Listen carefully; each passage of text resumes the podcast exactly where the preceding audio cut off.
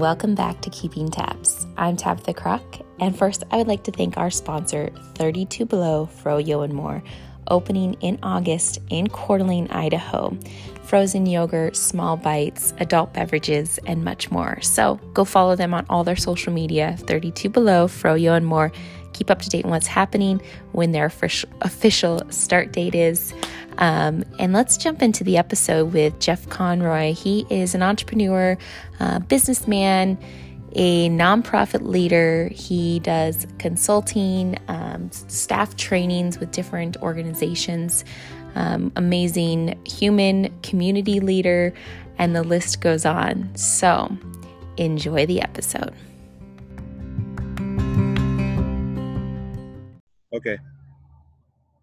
All right. I have Jeff Conroy with me. Thank you so much, Jeff, for uh, joining me on my podcast. Um, I had you in my video project and then brought you onto the official Keeping Tabs podcast. So thank you so very much.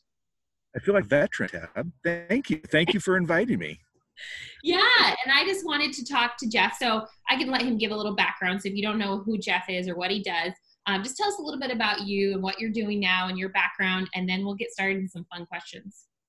Well, for 30 years, I was in the nonprofit world. I spent 16 years working for the Boy Scouts of America. I was the director of the local United Way in Coeur d'Alene. Uh, most recently, I was the director of St. Vincent de Paul in North Idaho, and uh, and now doing some coaching and consulting with Conroy Leadership Consulting, and really focus on working with nonprofits.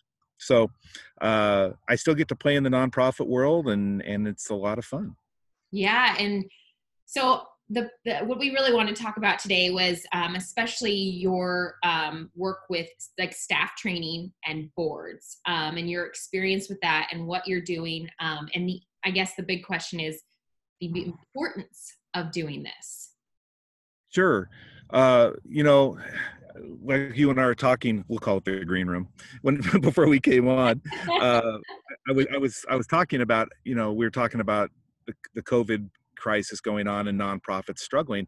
And I said, if uh, this is why I really stress nonprofits have um, excellent structure and organization and that way they were able to handle a crisis like this and you also have to have a very very strong board so when i'm working with nonprofits now i, I really talk about you know making sure that you have a, a strong board a committed board a knowledgeable board a working board uh, and have a, a, decent succession plan in in place. And what does that look like? Uh, do you have job descriptions? Uh, board members need to have job descriptions. They need to know what's expected of them. Um, and, and, they each need to have a, a an important role. People want to join boards to make a difference not to fill a seat. Oh so that's true so yeah, so that's what I am, I guess, because working with the Centennial Trail, I'm very fortunate um, to work with such a great board, and I have a very active board. But it did you bring up the the thing is like I don't, I mean, job descriptions, like what is everybody's you know role in this, and I think that that could be even more of a success to everyone knowing what to do. I mean, I want to know what I'm I'm supposed to do as you know an employee. Right. Um, so that's such a great point is to is to know your role. well, how do you know you're successful if you don't know if you don't know what your role is? Yeah, what's the outcome? Like, how do you know yeah. that you were successful? Yeah, one of the things I really push with nonprofits is to create committees, uh, committees that are important to them: a finance committee, a fundraising committee, um, a marketing committee, and then recruit board members to sit on those committees. So you have mm-hmm. experts in the field sitting around the table at those committees people sitting around the uh, the marketing committee table are not all board members. Just a couple of them are, but they are leading that group. And then when they go back to the board meeting, your board meeting then becomes a report meeting, and th- they can report on what the work is being done within that committee. Um, that really makes a nonprofit stronger, and you have everybody working in their expert field supporting your organization. So, what is one um, like if there's one or two nuggets that you should know as a nonprofit leader or nonprofit or a board? What are something like two things that your board should do to be successful? Uh, be for the board to be successful. Mm-hmm. Uh, be involved and be trained. understand what your nonprofit does and be a contributing member. That's one thing. The second thing would be to get involved with your nonprofit, participate with your times, talents, or treasures. Participate with that nonprofit. They're, they need to benefit from you and your sphere of friends. Everyone's got a sphere. So it's really important that as a board member, you are you are promoting your nonprofit as an ambassador within the community and within your friends. So it's really important for a board member to do that. And I think go right back to that filling a seat. Like um, some people just want on their resume, hey, I sit on these boards, and we've all dealt with that, and we've all dealt with those hard questions or hard conversations of like, all right, I think it's time for you to move on because it's not a right fit for either person. Most definitely, and I work with a lot of nonprofits who have people that don't even show up, but they but they hold a seat. So I say, well, how many meetings can they miss? Well, we really don't have anything in writing. You gotta that's where structure and organization comes in place. What's a term limit? Is it three years? I push three years. The reason I push three years is because when a board member comes on, they they are living with what they got. The second year, they are get to implement their plan. The third year, they get to reap the benefits of their plan. A lot of nonprofits, it's a one-year term, and to me, that's you're barely getting started, man. Yeah, you just get excited. I mean, you just get into it, and then you start to learn. And the next year, you have the new fundraisers and the new things. You're like, all right, I had the last year the experience. Like, let's let's start really digging in. Yeah. Uh, so, I, I, mean, I work for a, bo- or a board, and there's only one of me. There's I'm the only staff, so mm-hmm. I'm not de- technically the person or the group you would come into for staff training. But like bigger organizations, nonprofits, or even other organizations. Um, so, what do you do when you come in and do a staff training? I know there's probably tons of levels to this, but um, kind of what do you do when you get dive into a whole staff training? To a whole staff training, you know, and and, I, and what's what's interesting is I've worked for different levels of uh, different sizes of nonprofits. When I worked for the Boy Scouts, I had a staff of 27. When I worked for the United Way, it was me and a part timer. when when I was at Vinnie's, I had 103 employees. So what the first thing I try to do is try to create a common ground, a common understanding, a common language. That way they understand where I am coming from as a leader with my vision and and the goals that I want to focus on, but we're all using the same language and the same understanding. Is it 100% buy-in? No, but I'll say it's about 90% buy-in. Uh, everyone, most, most vast majority understands what I'm trying to do. Um, but you want to under, make sure they understand the organization that starts from the onboarding process. When a new employee comes on, you got to have uh, an on, onboarding paperwork. You've got to under, they've got to understand what their job description is. They've got to understand the flow. They got to know where the coffee pot is and where the restroom is. Uh, they've got to understand their job, and you try and partner them with a mentor. So that's where the starting the training starts. Then they can, when you start having structured training for the staff, that's where your foundation, your lingo, your acronyms all come into place. Anything above and beyond that to me is gravy. Uh, it's constant developing, bringing in people from the outside in to train your staff on topics. Um, uh, right now, I see a lot of uh, flyers uh, on COVID. I see a lot of HR directors p- promoting COVID w- within their staff, not promoting COVID, but promoting the prevention of COVID uh, with, with their staff. Yeah. Uh, just want to clarify that. Yeah, I got it.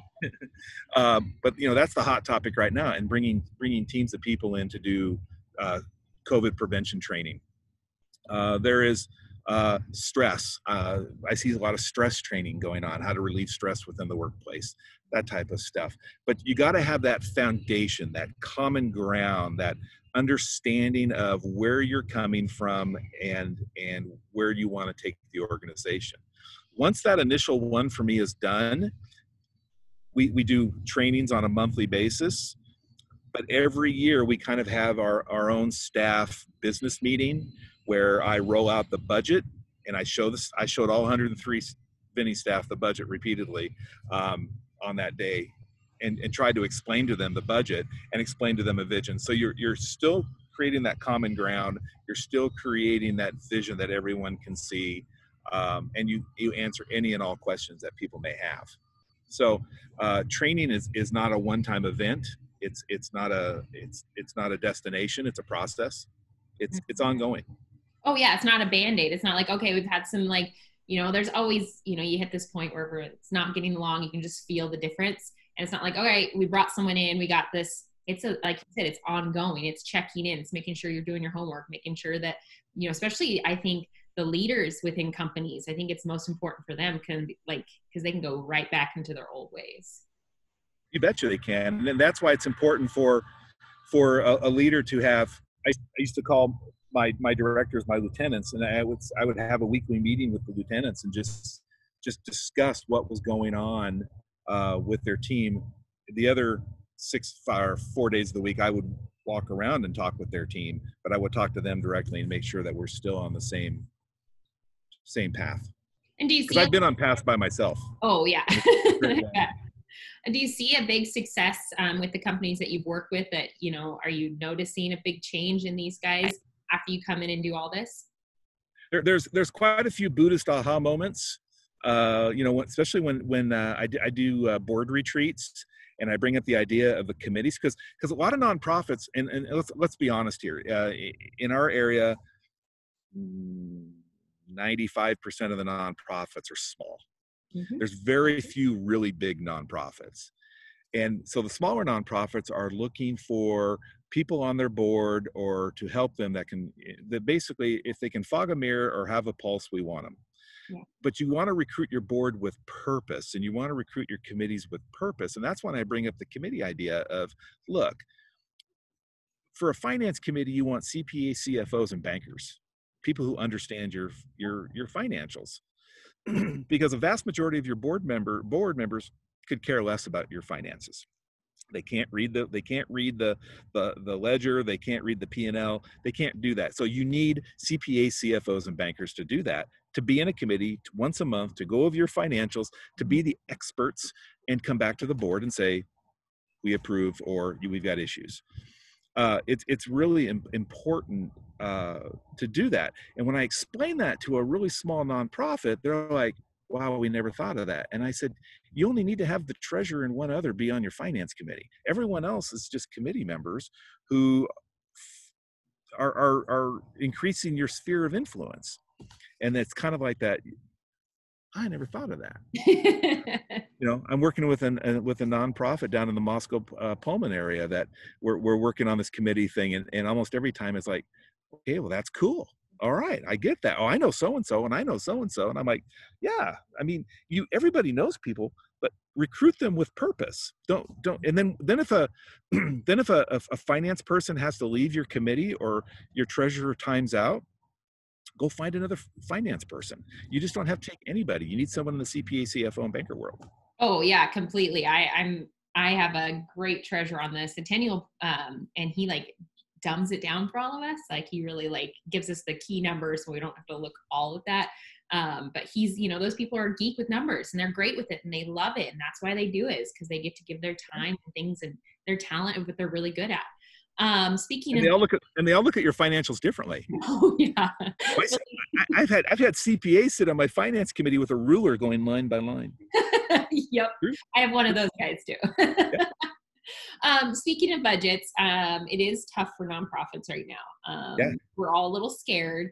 Um, it's just change. and I think we and I started to talk in the green room a little bit about COVID hit and nonprofit we're going to see some nonprofits i think um, kind of disappear because of this um, let's talk a little bit about being prepared for moments like this i mean we didn't expect this but there's you know there's times when the economy crashes there's times like this so what do you mean by being prepared for i guess the worst yeah you know and, and, and for smaller nonprofits it's really hard because there's a with like all nonprofits there's a finite amount of money it's just how experienced are you in in in understanding the finances. A lot of times people start nonprofits, it's a passion project. I mean, yeah.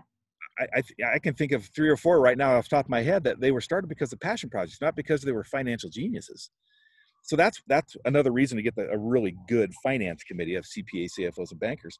Um, but over a period of time, I, I, had a I had a gentleman that I worked with. He was my my executive director, and I learned so much finance from him. He had a he had he called it the coffee can mentality. He would try and and stash money, stash money in yeah. coffee cans for rainy day. It's like a rainy day fund. mm-hmm. and and it would it would be there in case of crisis. Now, let's be honest, the, the COVID thing that's going on right now, no one could have ever prepared or, or predicted it. It's just those who are more prepared than others right now. Unfortunately, bigger nonprofits have more funding sources. They have federal funding, they have grants and endowments, and they have yearly giving. Small, really small nonprofits, a lot of it is just annual giving, very few grants, no federal funding. It's just a matter of of how you situate your finances uh, for a rainy day. You should always prepare for a rainy day. We didn't predict the recession in 2008, and and we we went through that um, when I was at Vinnie's, and and because of a great finance committee and a great finance director, we were able to get through it. Um, but this this is this is pretty brutal. Oh yeah, I mean I'm I'm getting very creative on how we raise money for the North Idaho Centennial Trail.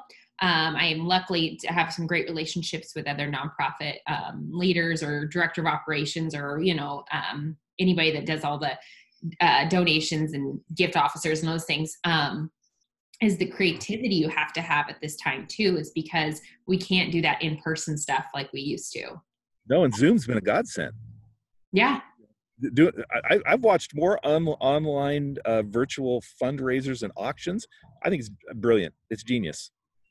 And like what do you what is your i mean i i, I have an idea of what do you think this is going i mean say let's things get back to normalish um you know are we still going to stay with this not like this giving the way that they are? Because it's can be a little bit easier. I mean we're doing ales for a trail in a bag um, whole different concept the time and energy that i'm putting into it is a lot i mean i've had to plan it four times but um, but the energy and time going into it this time i'm like gosh this is a lot easier than like you know getting all the vendors there and doing all the like the picking up kegs you know what i mean? So you think it's going to be a shift and change when things get back to like somewhat normal I, th- I think it's another tool for the for the nonprofit tool belt. I think it's another another way to raise money. You have you know you have telefunds, you have auctions, you have golf tournaments, you have mm-hmm. um, dinners, you have all sorts of events. Now you have virtual. I mean, I think I think that's what's going to happen down the road.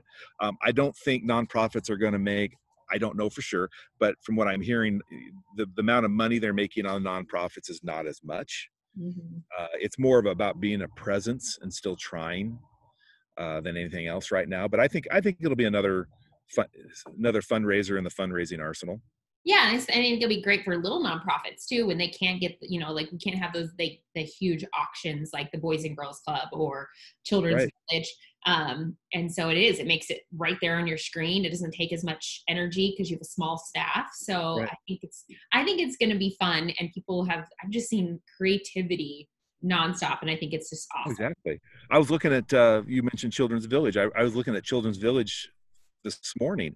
The way they have it presented you know it's it's it's on a it's a graphic of a of a one page and it it's got lots of colors and lots of pictures and and people are attracted to that. I, I went through every one of them i mean even i'm attracted to it uh, and i know what they're doing. So i i think it's i think it's exciting. It's it's it's very creative. It gives nonprofits a chance to to to shine a little bit yeah. more. And especially right now, like the Children's Village is a great example of a nonprofit or Vinnie's that we need right now. Like we can't be one of those nonprofits like, oh, they'll be fine for a little bit. No, it's one of those, especially right now, people are homeless, people are not making money. Like this is, we need this. They need the funding.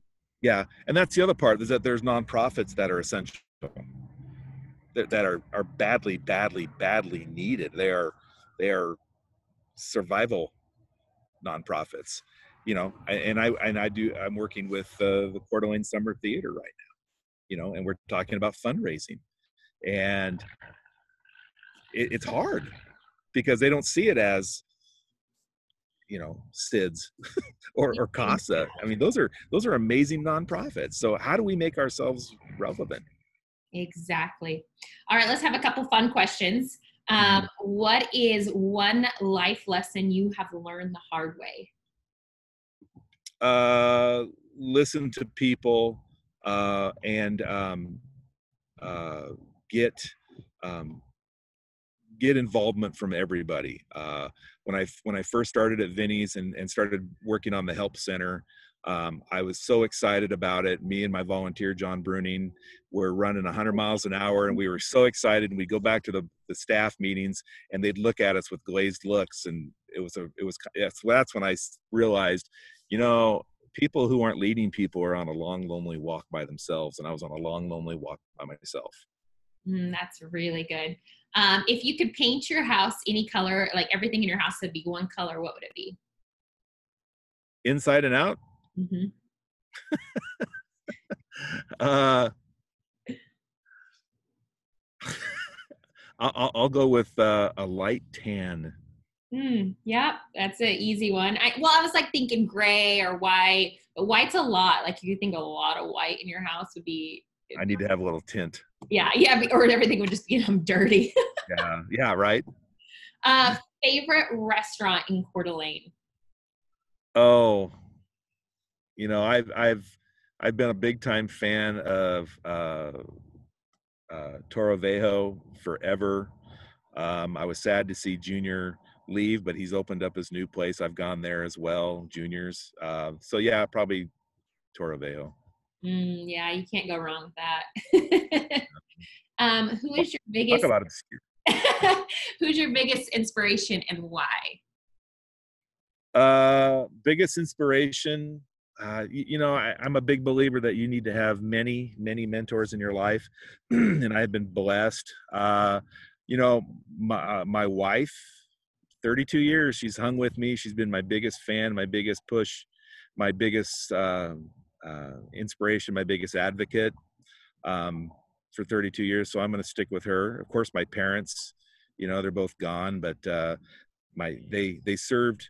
They, they owned restaurants and my mom started out as a social worker so i still kind of do what she did so yeah uh-huh. those are probably big ones i love that love that um, so thank you so much jeff for doing this um, i want you to give leave us with a piece of advice um, to a nonprofit out there, especially. Um, you know, maybe they're struggling or maybe they're just lost right now. Give us a little piece of advice on something they can do to better things right now. Uh, for a nonprofit that's struggling right now, I would really encourage you to talk to somebody. You cannot run a nonprofit in a vacuum.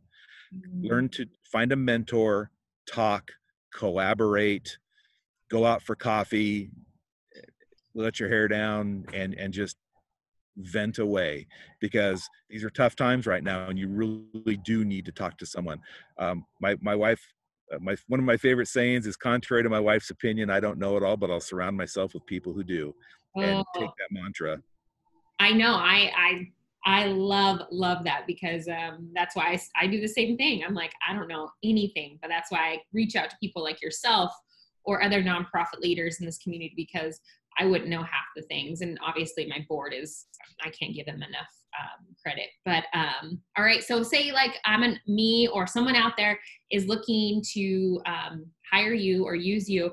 How can they go about this? Just email me at jeff at conroyleadershipconsulting.com and uh, I'm, a, I'm an email away and I respond quickly.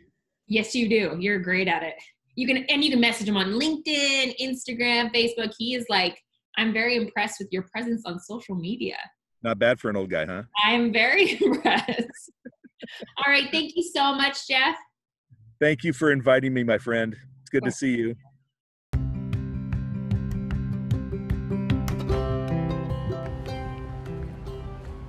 Thanks for listening to Keeping Tabs. I'm Tabitha Crock. And if you like what you heard, make sure you subscribe to my YouTube, iTunes, or Spotify channel to keep up to date on all the podcasts. We release a podcast every Monday and Friday. This podcast is all about people. It's a community of people here in North Idaho and across the world. So, subscribe and enjoy.